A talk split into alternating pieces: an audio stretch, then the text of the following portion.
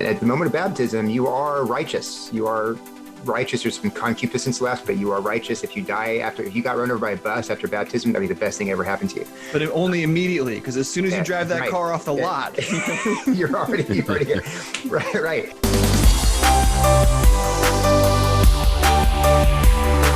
Welcome to the Stand Firm podcast. I'm Nick Lannon of Grace Anglican Church in Louisville, Kentucky, here today with Matt Kennedy of the Anglican Church of the Good Shepherd in Binghamton, New York, and JD Koch of Christ Anglican Church in Mount Pleasant, South Carolina. You fellas doing well today? Yeah, man. Glad to hear it. So, Matt, anything you'd like to add to our discussion of stewardship from last week? Do you send a statement and a bill to the members of your congregation? No, we every Sunday we flash pictures of my skinny children up on the screen, and and we uh, we play really heartrending music, and we pass around the plates, and say, "If you love true. Jesus, you'll give." Right. That's right. That's right. So no, we haven't we haven't done a pledge campaign. We we we do a capital campaign to pay off our mortgage, but we haven't done like a for the annual budget. We haven't done a any. We don't do anything really special. We used to do we used to send out pledge cards, but we're back in the Episcopal Church. But that was when, you know, the Episcopal Church. You're a member if you were baptized and you're breathing and you're And known considered to a the of the congregation, Yeah. right? Uh, but we tried to we tr- we changed our membership commitments around after we left, so that to be a member, you have to you know be in church, you have to believe in Jesus, uh, be baptized, and be giving, and and so that just kind these of are a high bar. Who then can Yeah, be saved, yeah. You have to you have to come to church. It's hard to know, but but you didn't. Maybe in the Episcopal Church, you didn't. You're, you're, you had these massive you shifts between attendance and members. So you had like huge. Sure. Yeah. showing up, and you had uh, 500 members on. No, for sure. So Yeah, we tried we, to reverse that. we always we always threatened that, um, but it never was it was never going to fly. That was a non-starter for the most part. I mean, we did talk about that, Nick. Back You have in- to start that from the beginning. Yeah. yeah, yeah. It's hard to. So so do you do you submit a budget to the congregation at your annual meeting, and then and then you just say pony up or what?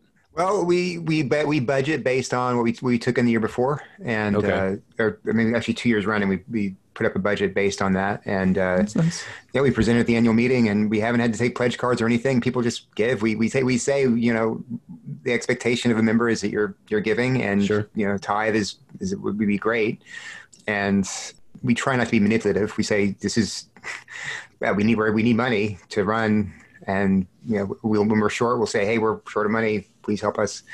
Um, I hate the manipulative thing. We, you know, have you ever bought those packets for uh, getting your church to give more money? Just once. Never someone, again. yeah, you did? someone Is sent me that what you used last year, Nick? No comment.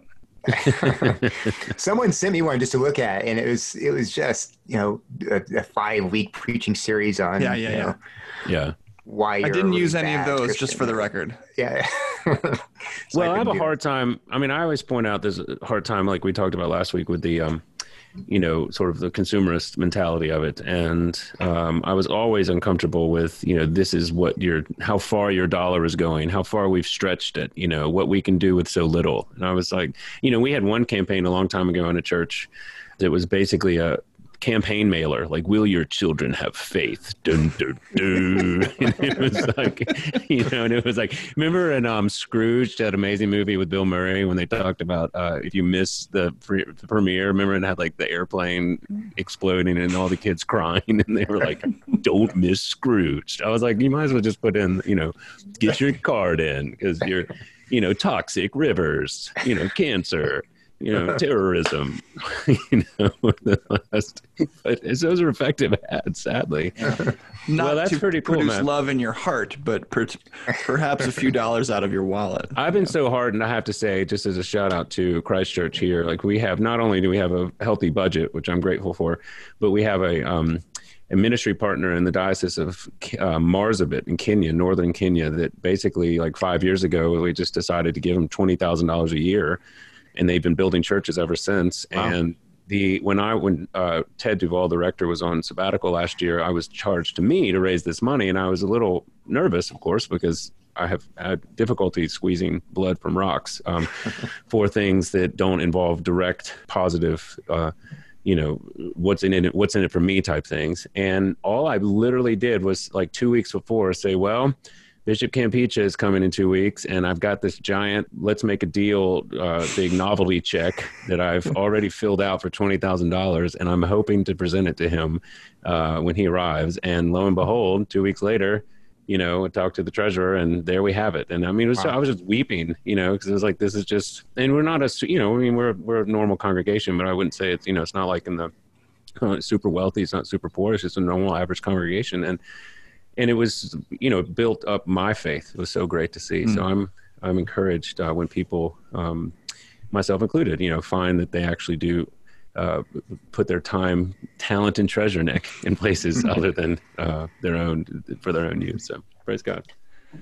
Well, let's transition now to our topic for this week. We're going to be bringing the Middle Ages right up to the present day, sort of like the restaurant Medieval Times, place yes. I've always wanted to go. It needs a good bleeding. On October 23rd, 2020, that's five days ago as we record this, the Catholic News Service announced that the Vatican was extending the time to obtain full indulgences for souls in purgatory five days ago, not 500 years. Here's, here's a quote from the article quote, the new provisions were made after a number of bishops asked for guidance as to how the faithful could perform the works required for receiving a plenary indulgence given the ongoing pandemic. So, apparently, under normal circumstances, you can only obtain full indulgences during the first week of November, and they've now extended the deadline for the whole month. So, guys, I thought we could do a little role play this week. Matt, you'll be Martin Luther. JD, you're Johann Tetzel. That's right. Just kidding. Uh, but seriously, help our audience every out. Time a, uh, what is it? A, every time a coin in the coffer, coffer rings, rings, a soul from, from Purgatory, Purgatory springs. springs. Yeah, that's right. That'll that'll that'll sell, and you'll get a toaster too. Apparently, it's selling as of this week. Um, I mean, a lot of money help our audience out here. What what are indulgences? Why are they such bad news? And why are they worth talking about for people like us who aren't Catholic? Well, indulgences are, are tied up with the Roman Catholic notion of purgatory. And mm-hmm. the idea is that if, uh, because they do not accept this uh, understanding of justification by faith and the idea that once one comes to faith, one is given, or the righteousness of Christ is imputed to you, and it's an external righteousness. Um, they understand justification to be in, uh, the process by which you are made righteous by, yes, by the grace of God working through the sacraments over the course of time. Um, but since it's an in- inherent process, an internal process, um, you, by your works can either cooperate or not, and you can do damage to the grace of justification that you were given at baptism, they would say. And uh, you can do such damage that some, some sins are deadly to that grace. They were called mortal sins. Mm-hmm. But other sins are, are venial. yeah, venial. They, they damage they damage that grace. And if you die in a state of venial sin, where you have sins that are not deadly, but they're not. Um, they're mostly dead. You're mostly right. then you go. Then you get to go to purgatory, where you pay for those those venial sins. That now the language about around purgatory has been cleaned up in modern in the modern era. It's not, it's no longer where you're you're actually a, you're you're being purged in a kind of punitive sense, or you're atoning in a, in a sense for your sins. It's more you're just being cleansed. Whereas if you go back and you read some of the things that were uh, around in the Middle Ages, you were you were suffering. You're suffering for your sure. um, well, for, comedy. I mean, go back and read exactly. Uh, so so if you know Uncle Ted is in purgatory, suffering, If your relatives alive on Earth can help yeah. you out. You got it. Yeah, but you, that Uncle Ted, he had it coming. So yeah. let's think about Aunt Susie. Aunt Susie's well, harder to you, deal with. Uncle Ted, I'm happy to know about.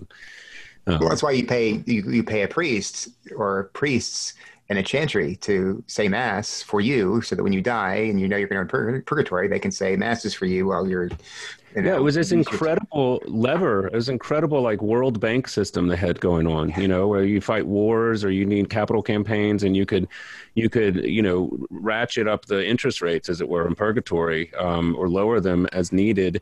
And you know, this is in part what Johannes Tetzel was doing in Germany, was trying to raise money to help um, offset wars and the building of the St. Peter's, and there's all this all this you know need for cash flow going on, and you know it's quite a elaborate and sophisticated system, um, and you can see how at the heart of it, when Luther, when he eviscerated the heart of this, you know, it really um, changed the entire system. And, you know, people didn't realize how radical it was at the beginning because uh, it was it was almost impossible to to to foresee uh, what was going to happen when you removed this this idea of the temporal and eternal connection through the work, mediatory work of the specific church and the role of the priest. And we see the effects of that, you know, down to this day. But to argue that it wasn't at the heart of the Reformation, which is some people do, um, is just wrong because it, you know, there were a lot of differences that the reformers ended up having about statues and intercessions of saints and the role of the priest and the church investments and all these were were, you know, eventually reformed or continuing to be reformed but fundamentally, this lay this laid lied lied at the heart of the um lay. of the this lay.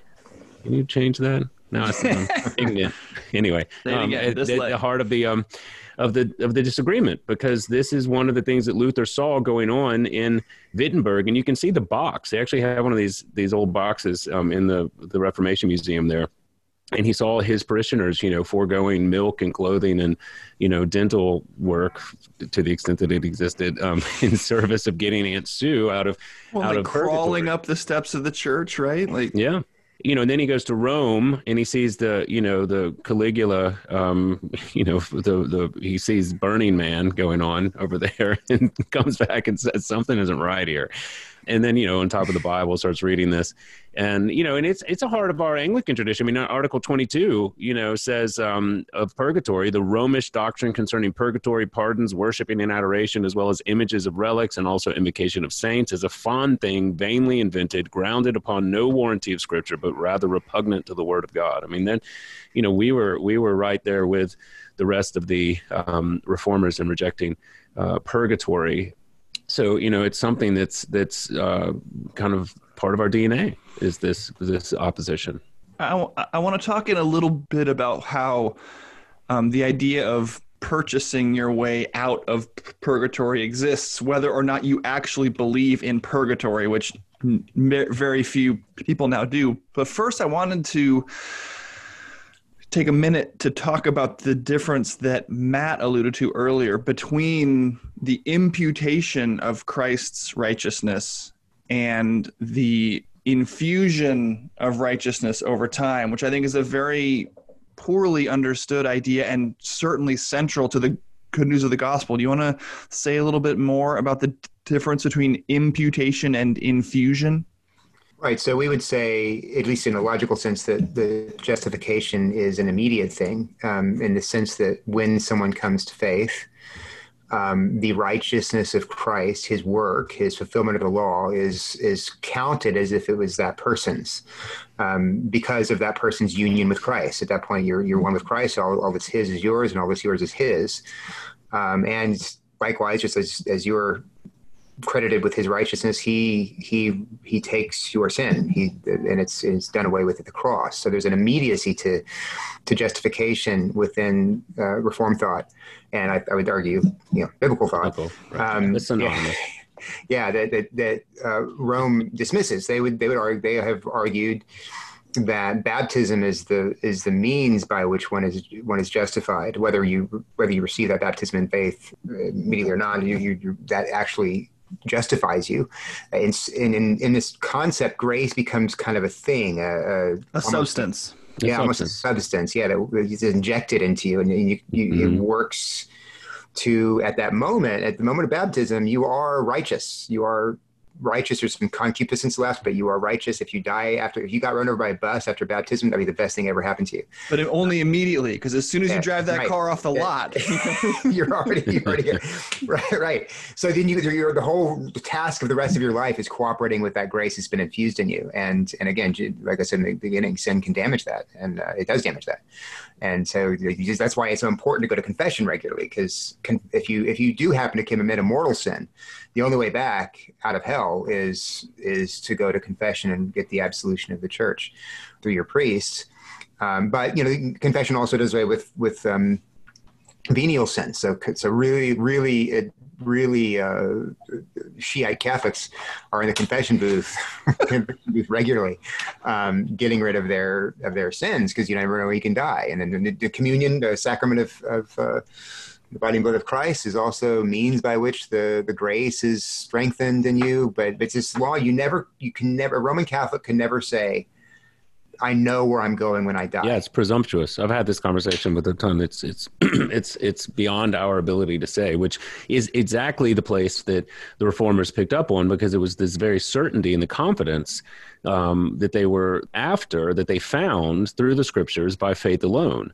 And I mean, I think it's I think it's important to say at this point that the you know because I have a lot of Roman Catholic friends and I have a lot of respect actually for a lot of the uh, sophistication of of much of the theology to the extent that it's not tied directly to the authority and exclusive well the exclusive authority of the church because you know the the ends that we are hoping for obviously the production of the fruit of the spirit and the life of the believer you know faith hope love joy you know that these that we want to see people sanctified we want to see people um, reconciled we want to see people as it were become better. Um, you know we share that goal.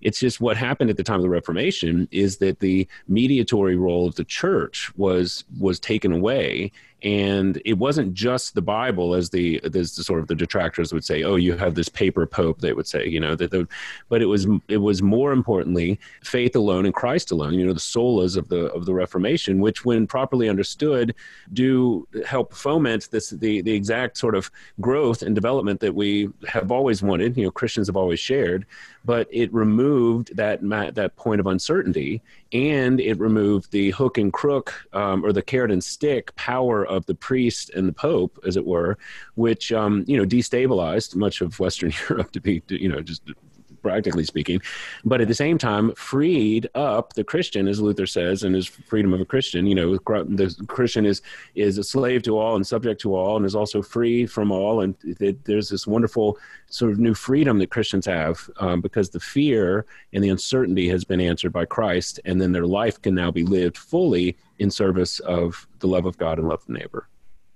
Uh, that love issue is, is, is really important. And when I when I talk about this I'm teaching on this question at church, you know, one of the analogies I make is between you're working for your boss and you're, you know, washing your dishes for your wife. You know, if you're at work, you, you, to get ahead, you work hard and you want to please your boss because your boss has the has the power to fire you or to hire you or to keep you on, to promote you or to demote you and so what are you working for? You're well, you're working for your yourself, really. You're working for your money. You're working for your uh, prosperity. Um, do you really love your boss? I mean, are you are you are you working because you just have this this union with your boss and you you're really caring about his, you know, him? No, I mean maybe maybe maybe there's some funny stuff going on, but usually it's just because it's just because you you want your money. You want to get you want to get your money with him. So there's not real love there. However, you get married um, there's a covenant established. Uh, you have made vows to one another. You have established uh, this kind of union that doesn't doesn't depend on you know it's a, it's a lifelong thing. I'm talking in an ideal sense here. I know that they're bad marriages, but in its ideal sense. Um, and so, why do I wash my di- wash dishes in the evening, even though I hate washing dishes? Is it because I'm afraid Anne's going to divorce me? Is it because I am worried that if I don't wash the dishes, I'm not going to get her? You know, I'm not going to eat her getting me something I want. Sometimes, but you know, more, more, more than more often than that, I love her. I love, and she loves me. And so, so the work in the context of marriage is not so that you can stay married necessarily. It's not so you can you can you can get something it's because you already have something it's a fruit freedom to give of yourself for the other because you're because you're you already have this established relationship. It's the difference between fruit and work right? This uh, great distinction that paul makes in galatians between the fruit of the spirit and the work of the flesh. You you can get ahead by the work of your flesh but the list of things that he elucidates as coming as a result of that work is all terrible and horrifying things. The fruit of the Spirit of a regenerated heart, a new life in Christ, is actually love and joy right. and peace and the whole That's list. Right. And so you might actually find yourself doing something that is loving almost despite yourself. I think this is what Jesus is getting at when he says that crazy thing about your right hand not knowing what your left hand is doing, like the the separation that you have in yourself from scoring points or earning somebody's lifetime out of purgatory becomes an actual natural thing that even your two hands don't know what's happening because it's the fruit of a new heart. Amen. And that's exactly the heart of the distinction between faith and love, you know, that has been part of the, against the reformers' argument with the Roman Catholics. You can see this in the, um, particularly in the Lutheran uh, catechisms, because, you know, love is the law. And so it's all the good things that you're supposed to do. But unless it's done freely and by faith, as Paul says, it's a sin because it's, an it's an obligation. It's sort of a servile obeisance. And that's why when Paul talks about in, in Galatians 2, you know, when he says, I have been crucified with Christ, it's no longer I who live, but Christ who lives in me. In the life I now live, I live by what? By faith in the one who gave himself and died for me. That's natural in that conversation is where we begin to see the fruit of faith, not the fruit of love, although the fruit of faith is the work of love. I mean, this is the radical distinction. And so when you have, when you remove that fear, and that and you give that certainty by faith then you are actually enabling you know what the reformers used to call the enabling word. You're enabling people to actually walk in faith to do the work of love that you have set before us as we say. And it's you know it's it's not it's an easy thing to say of course. It's a harder thing to to believe. But it begins fundamentally with just reading the scriptures which is what the reformers did and then putting it into the liturgy which gratefully our reformer you know cranmer among others did and then educating the clergy and then putting in the mouth of preachers you know day in and day out that this is how god is reconciled to the world not through your works but on his you know by grace and not through works lest anyone should boast. I mean this can't be said loud enough or more or too often. You know and this is the radical outworking of Second Corinthians, where Paul says, you know, that uh, that he who knew no sin became sin, so that in him we would become the righteousness of God. That this is the the great the great what Luther would call the fröhliche Wechsel, the, the the joyful exchange, you know, between our sin for his and his righteousness for ours by faith. And this is totally undercuts any idea of uh, purgatory or sort of um, you know uh, churchly mediation, um, which of course uh, brought down the whole system. You know, but I think to your point, Nick, what's interesting is that people still, even non-Christian people, I find, yeah. still believe in some. Um, mediation. You know, it doesn't have to be the church. It doesn't have to be God, but there is mediation between you and goodness somehow. Well, I wrote a I wrote a blog post, which I think you probably still find, um, like ten years ago when I started understanding what carbon offsets were you know, and I think called it um, uh, plenary indulgence of a 21st century kind or something very, very witty, I'm sure, but um, punny is what it was. But, you know, that's all a carbon offset is basically I want to live my life, you know, the way I want um, how much do I owe in order to keep flying my jet? You know, what do I need to do? I need to send an army on a crusade, Pope? You know, I mean, I don't feel like I feel like having a bunch of concubines, and I'm a king, and so I really don't want to have to be inconvenienced with doing anything I don't want to do. So, what do I need to give you? You know, you need a building, you need a hospital, you need a church, whatever, and that's exactly what carbon offsets are for a certain uh, class of people in particular who. Um, see the the science you know that's clear about greenhouse gas and carbon emissions that come from private jets. And yet you know uh, want to still go to davos once a year or wherever the case may be. And so what do i owe you you know and, and but it just goes down the list you know? I mean think about because because guilt is real. You know we're sinners and guilt is real. And the law speaks you know whether it's man-made uh, you know some some man-made reflection of the divine law which ultimately is you know you shall justify yourself and so when we have an opportunity to to offset that that accusation um, in some way, shape, or form, well, it, that you can monetize that very quickly. You know, I mean, look at how people raise money. You know, we talked about from the very beginning, Matt. I mean, that's the easy. You know, that it's it's it's relatively easy to guilt and shame people into giving you money. You know, when you have a righteous cause, and so, and when you put a little crying baby up, uh, for most people, that you know, whatever you're asking for. I mean, that's that because we, you know, we are stamped with the image of God, and so part of His creation with the need we instinctually cry, you know, reach out to but but so I think that you know there's there's a truth about our guilt and shame and fear that that purgatory speaks to. It's just speaking incorrectly about the the answer, as it were. There's there's also just the, the role the church plays in this is is just odd. Uh, so she has, according to the Roman Catholic Church, she has this treasury of merit that she can distribute. And I think Luther asked the question, well, why doesn't she distribute it? What, if you had the if you had the power, if, if this were true, if, if the Pope has the power to grant indulgences to people in purgatory, yeah, why didn't he keep going? Why does he just do it? Give them. That's right. I mean, like, Jesus like, died for their sins. Rome says so. What? Why? Why make is it, it rain? That's what. Yeah, make, rain make it down grace. What is the problem here? That's right. and you're free, and you're free, and you're free. right. So, so it's it makes the makes the church into this kind of stingy, uh, you know, evil, holding back what yeah. you can do well, to prove to us that you're doing. That's the logic that actually began to eat away at Luther's confidence in the in the uh, the, the papacy. So much so that Cajetan, uh, you know, the Cardinal Cajetan, who actually was probably the real catalyst for the for the Reformation, because if the Pope, you know, being a politician as he were, could actually have sort of navigated some way out of it, he probably would have. But Cajetan was arguing with Luther and Luther and about the power of the Pope. And at one point, and this is this is well documented in Phillip Cary's um, work on Luther, but among other places too. Cajetan evidently said something about the fact that even if there had been a fully baptized believer, repentant and not in danger of any mortal venial sins who then died, the Pope had the authority to prohibit that person from going to heaven.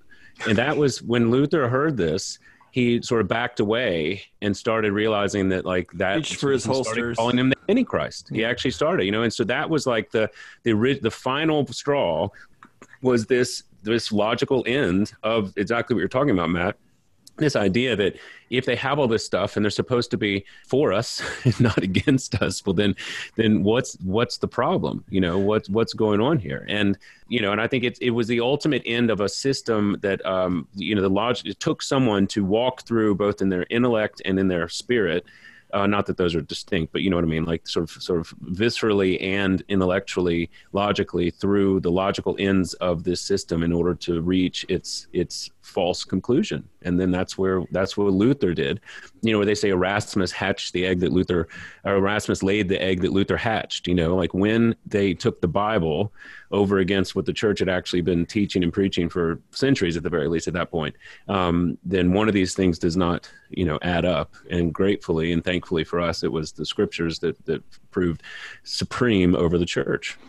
Well, all these years later, you would think that the 95 Theses would be about like what exactly happens in Holy Communion or something like that. But if you actually read the theses, they're all about indulgences. Like that was the spark that made Luther say, I'm nailing these things to the door of this church and we're going to figure this out. It was indulgences. And it was because of these exact things that you're saying. Who does have the authority in this? Is it the scriptures or is it the church? I was re- reading the same article that you mentioned at the beginning of the of the show.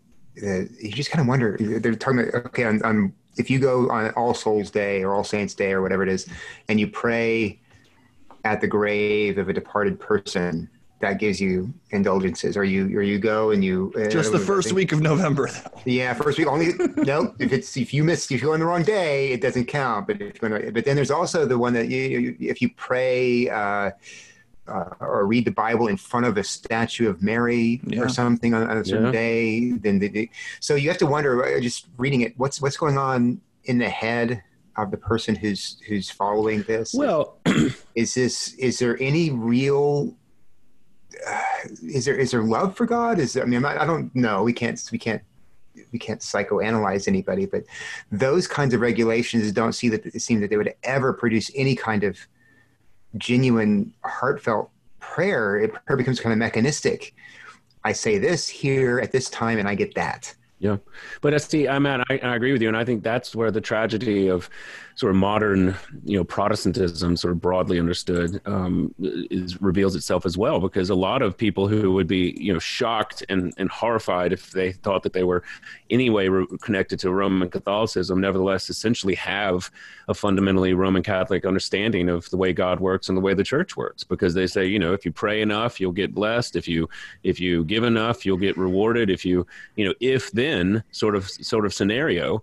And the problem is that, as I point out to everyone, is that in a long enough timeline, or, or as it might be the short enough timeline, eventually the world turns against you. You know, like in a fight club. You know, like you might need to come to grips with the fact there is a God and He doesn't like you. Like, well, that's the God of if then. You know, if you get your act together, then your kids will be healthy and wealthy and wise, and you'll be you'll be uh, rich and famous and successful, and all the things that if you do it, then well, then you know, get, like I said, it eventually those all turn against you because of sin, death, and the devil.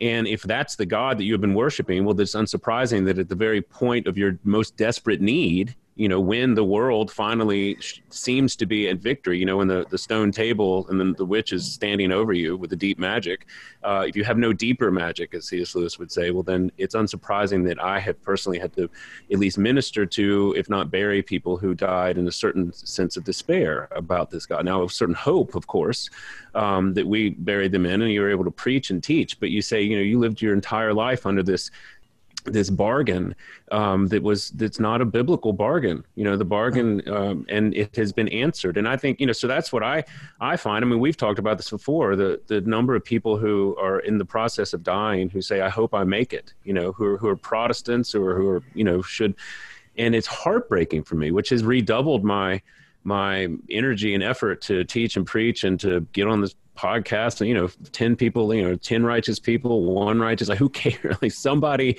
who possibly at the reach of this podcast uh here now you know that your righteousness has been purchased by christ and not of your own. And then by faith alone you can have the confidence that you will stand before him clean and washed and redeemed. And it will you know you know you have not done enough you know like no. Um, and that is good news for those who cry out to the lord. The kind of God that a sinful human likes best is the one that will allow us to participate a little bit in our salvation. Whether it's standing in the right spot to pray, or making a pilgrimage to, the right area at the right time of the month, or paying a certain fee, this is the kind we like best. And I'm reminded as I listen to you guys of the story of Naaman from Second Kings, who has leprosy and is told to go visit the prophet Elisha. And he shows up like rolling with money and clothes and showing off how much how easily he can afford the healing that he assumes he'll have to purchase. And Elisha doesn't even come out of his house, right? He sends a servant out to go tell Naaman to go wash in the nasty river across the way. Naaman is angry He's like, I could have jumped in the river, cleaner rivers at home. How dare you ignore all the money I've brought with me to purchase my healing? And he's going to go away. He's not going to do it. He's going to forsake his healing. And it comes down to his servants who say, Hey, boss, you were ready to do something hard and complicated with a lot of steps that involved you standing in the right spot and saying the right prayers and paying a lot of money. Shouldn't you be overjoyed? That you've actually only been asked to do something easy. And of course, Naaman does go and wash in the river and is cleansed. And in the same way, we love the idea of a complicated ritual we have to follow to participate, even just that little bit in our cleansing. But it's such good news to hear that what we thought we were going to have to work for is actually ours for free. Amen. I do think. I mean, I couldn't agree more. Amen. I always picture that as like one of these drainage canals. You know, yeah. like um, that's what in, like Elijah was living in like a, you know, like a hut underneath an overpass next to a drainage canal. That's kind of my picture. down by in a van down by the river. That's right. That's right. But you know, I think that we we could address to to a certain degree. I think that there is a pastoral reality that that the whole indulgence and purgatory idea is addressing, which is, which is that you know there was some hope for evil Uncle John.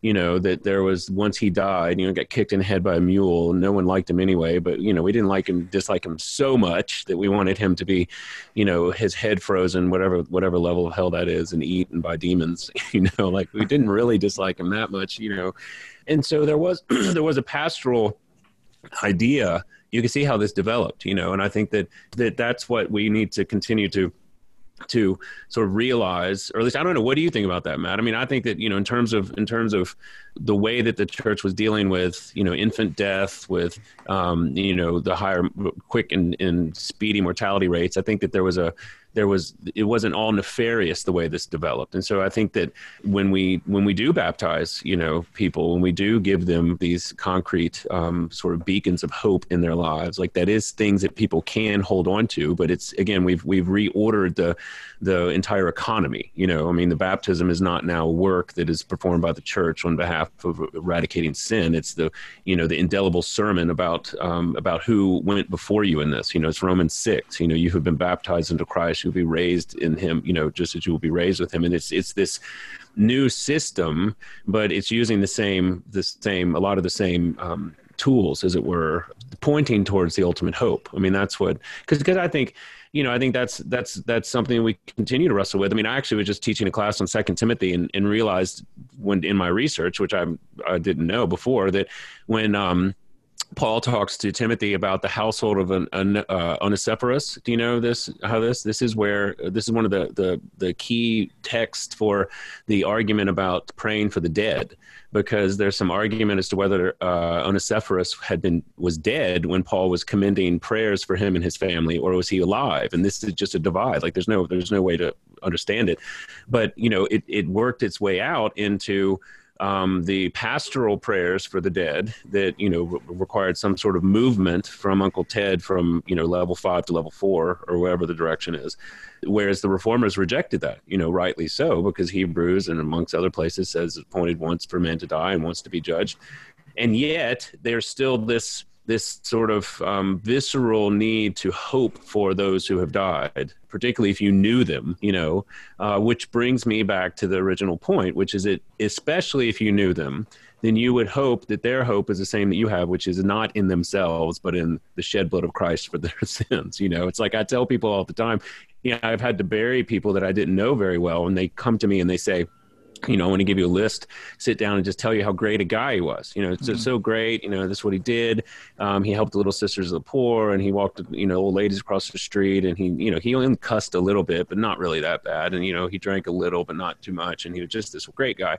And I always say, like, look, that's fine. And I'm sure he was a really nice man and I wish I had known him, but that's not in any way what his hope will be relying on. And I'm grateful that he was baptized. He seemed to be a member of this church. And, um, you know, we're going to, we're going to preach here at this funeral. And, you know, I mentioned something about the person and, but I think that's where we have as we are tasked with with resetting the entire system. Um, the sinful heart needs to be, you know, not just re re-educated, but but but crucified with Christ and raised. And by the power of the Spirit, we can begin to see people actually finding their hope in something other than themselves. And that's that's contrary to the entire system of purgatory and sort of mediatory sacrifice in that way this is this is why sometimes preaching the gospel, people will come away with just feeling like they've heard the most negative possible message they could ever hear.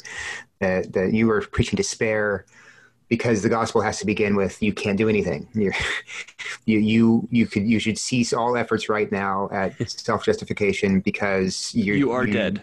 You're dead, right? You so stop that, and uh, and even after even after you've stopped that and trusted in Jesus, still don't think now now my work begins. Because some in some evangelical circles, it's okay. Walk down the sawdust tra- trail, sign the prayer card saying that you believe Jesus is your Lord and Savior, and then get to work because that's evangelical purgatory. Yep. right. Yes. Right. Right. And uh, the cross is back there in the in my past. That's what saved me to begin with. But now I've I've got to you know I've got to just really buckle down.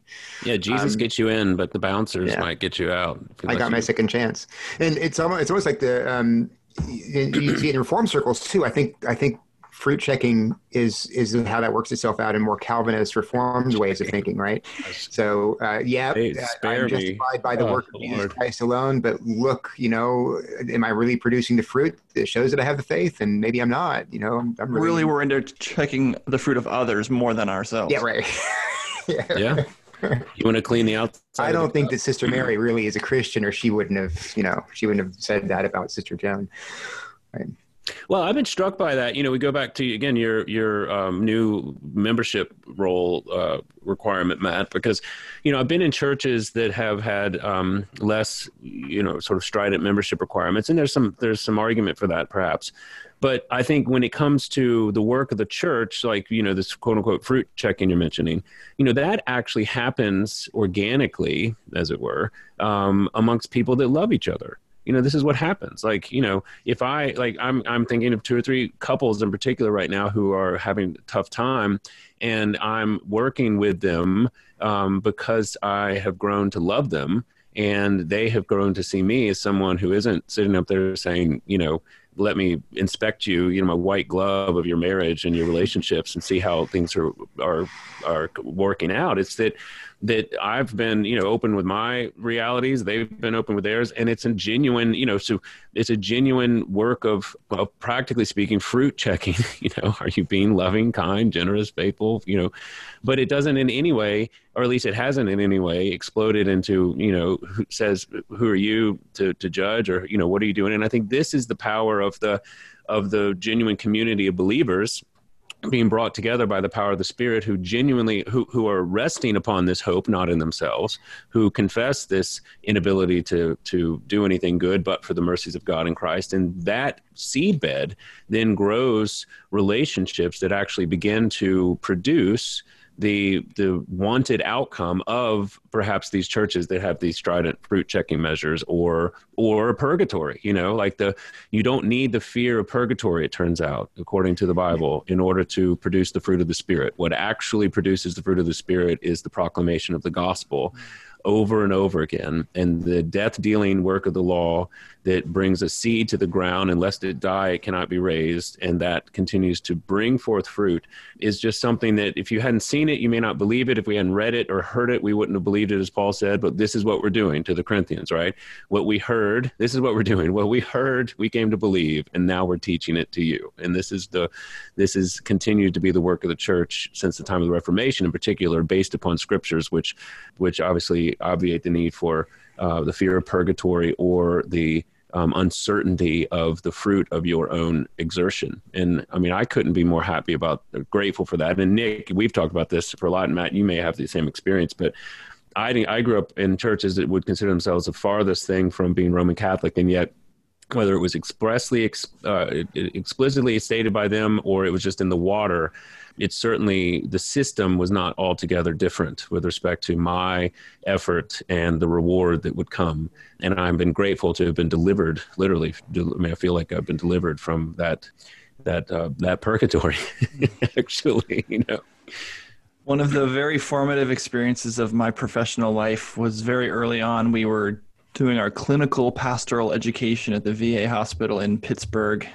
And I walked into this hospital room, which is what you do. You're wearing a collar that you have not yet earned, and you walk into these hospital rooms and you have no idea what's on the other side of those doors. And I walked into this one room, and there was just a normal guy sitting in a normal bed. And I made the mistake of asking him how he was doing. Yeah. He said, how's it, how's it going, buddy? Yeah. He said, Well, son, I'm dying.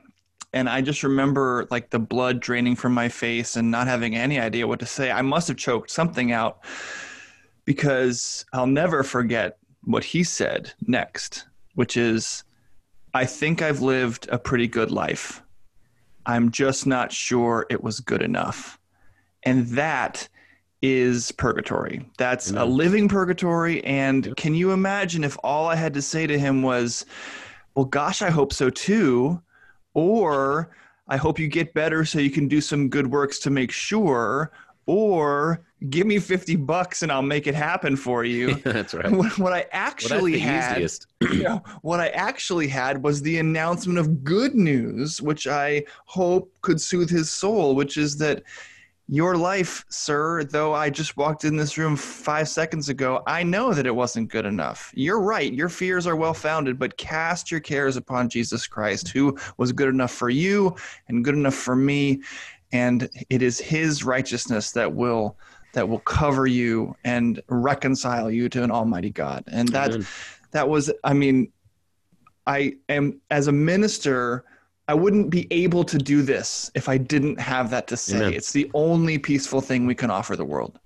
Yeah, I remember calling Liza like early on when we were we were engaged, and I've just been introduced to sort of this Reformation understanding, explicit um, Reformation understanding of law and gospel, justification by faith. You know, sort of these classic doctrines, and uh, and through Galatians, and I uh, just kept telling her like, this actually might be true. Like, can you believe this? If this if this isn't this might actually be real. Like, we could be forgiven, like actually forgiven, and then we don't have to be afraid, and there's no like, there's no sort of bargain in this anymore. Or or uh, and and I remember she was sort of freaked, and I think we've talked about this before. I went home to one of my roommates and started telling him about this, and he was also engaged. And I don't know if he listens to this, Chris, if you're listening, but anyway, he um in, in the context of this, I began saying things which probably are un, unadvised, like, well, if even if you got married and you cheated on your wife, you could still be forgiven of something like that, you know? and that was very, but you even, know, even, even, even if you did, even if you like, you know, went crazy and killed a hundred people, like you could, and you know, this was very not only probably wasn't the most advised uh, analogy to use, uh, particularly for a newlywed who, you know, uh, or engaged person, but that was what I was that was blowing my mind. It was like, wait, that's how sufficient the blood of Christ is for sinners. Like that's how, because up until then I had been operating apparently under some idea that I was that had had I been the only human alive, Jesus wouldn't have had to die. He would have just had to sort of you know reprimand me a little bit, like wag his finger, like "Hey there, son, you know, get back in line, you joker," you know. But instead, it was like, "This is how deep my sin is. This is how deep the sin of the world is, and yet this is how deeper still the shed blood of Christ for that sin is. And it was, well, it changed. I wouldn't be here if, if I didn't, if I hadn't been inspired in that way, and I certainly wouldn't um, be as passionate about it if I didn't believe it to be not only true, but um, but the best news the world has ever heard. I, I remember trying to explain this to a Roman Catholic person who attends one of our Bible studies regularly and he he's grown up in the Roman Catholic Church all his life. He's in his 80s, so it's the, the that way of thinking through uh, salvation is just ingrained in him. He, he's not, he's that's the way he thinks through things. So whenever he hears me say, uh, "Yeah, even no matter what sin you have committed or sin you will commit, for those who have placed their trust in Jesus, His blood is sufficient." he hears that as just another mechanism, right? So, so the the mechanism the Roman Catholic of the Roman Catholic who stands before the the statue of Mary and says the Rosary and gets a plenary indulgence. That's how he hears us say we have to believe. He thinks that he he in his mind belief is this kind of uh, exchange of goods where you you give the faith and then yep and then you get the you get the reward. And so he says, well, what's stopping somebody from just saying they believe in Jesus? That's right. And and then going off and, and living the same way they live. And I you know I've heard about this person. Yeah, right, right. So, so you get the asbestos suit, Jesus, where you just you put him on and you you you get out of the fires of hell by you know by just saying a few words or or doing a few things. I I was trying to explain what faith is. It's not it's not just believing certain facts. It's it's you're actually laying yourself down. You're trusting with trusting in another person uh, and another person's work, and that, that and that that produces a kind of union with Christ. It's different than uh, the, the, the wouldn't once you've truly f- put your trust in Jesus, you wouldn't go away from that saying, "Ah, now I can live exactly as I've wanted to live all along. I get to go, uh, you know, hang out with my prostitutes and and you know just continue to continue to you know, embezzle from my church." it's gonna be great. That's right. Kick and now I get forgiven, right? well, I always tell people, I'm like, well, first of all, tell me, tell me, let's name names here. Who are you talking about? Yeah, who is you this know? person? Like, who is this person? Like, I want to know who this person who says, I know, understand the Bible. I've confessed Jesus as my Lord and Savior. I'm a regular tender at church. I pray. You know, like the, all this, all the things you're saying, and yet also I'm um, doing all these terrible things without any want. And and simultaneously i'm saying well i'm forgiven so i can do whatever i want like show me this person and then you know and then i'd love to talk to him because he's got some problems uh, but you know what i then turn it back on is like well what about do you do that like what are you doing you know let's not worry about the other person like what is this faith um, doing for you you know? And they're like well you know it brings me comfort and i do and i am here. And you know it's like the guy i talked to this to this um belabored young fa- father of these like four young children and he's like well i wish i could be doing more like like we talked about like all i'm doing is laying down my life for my life wife and kids. I'm like well you're why don't you just hold on right there and and just enjoy enjoy the ride um as it were? And so i think that's where i'm uh, the hypotheticals of what the the the hypothetical person who who confesses this deep and sincere abiding love for Christ and his rests on his atoning sacrifice alone, who then simultaneously just wantonly abuses it. Well, you know, I haven't personally met anyone like that. I've met people who say, you know, I'm a Christian, and what that means is that they, you know, were baptized, you know, and they've never been back, or they, you know, went to a camp when they were they were 12 and have never been back like basically have no um, no sort of visible living connection to a christian entity of any kind um, you know whether it's my church or not. And they may be doing wanton things that are just evincing like a lack of faith or trust or you know and so i have some problems with that in theory. Um, but in practice people who have come to me in my church who have been um, you know caught by the power of the spirit and have seen their need and found it in christ are people who are working out as paul says their faith with fear and trembling their salvation fear and trembling. They're amazed that god could love them and yet are working through that love and bearing fruit as a result. And so um, thanks be to god. All right well, I'm going to throw in the towel on today's show. We are out of the time that we allot for ourselves. As always, there's more we could have said. If you'd like to keep our conversation going, please be in touch, rate and review the podcast on iTunes. Send us an email at mailbag at standfirminfaith.com. We do so appreciate you taking the time to join us today. Thanks, as always, to Matt Kennedy and Jady Koch. I'm Nick Lannon, and we will be back next week. Until then, by the grace of God and Jesus Christ, we'll be standing firm.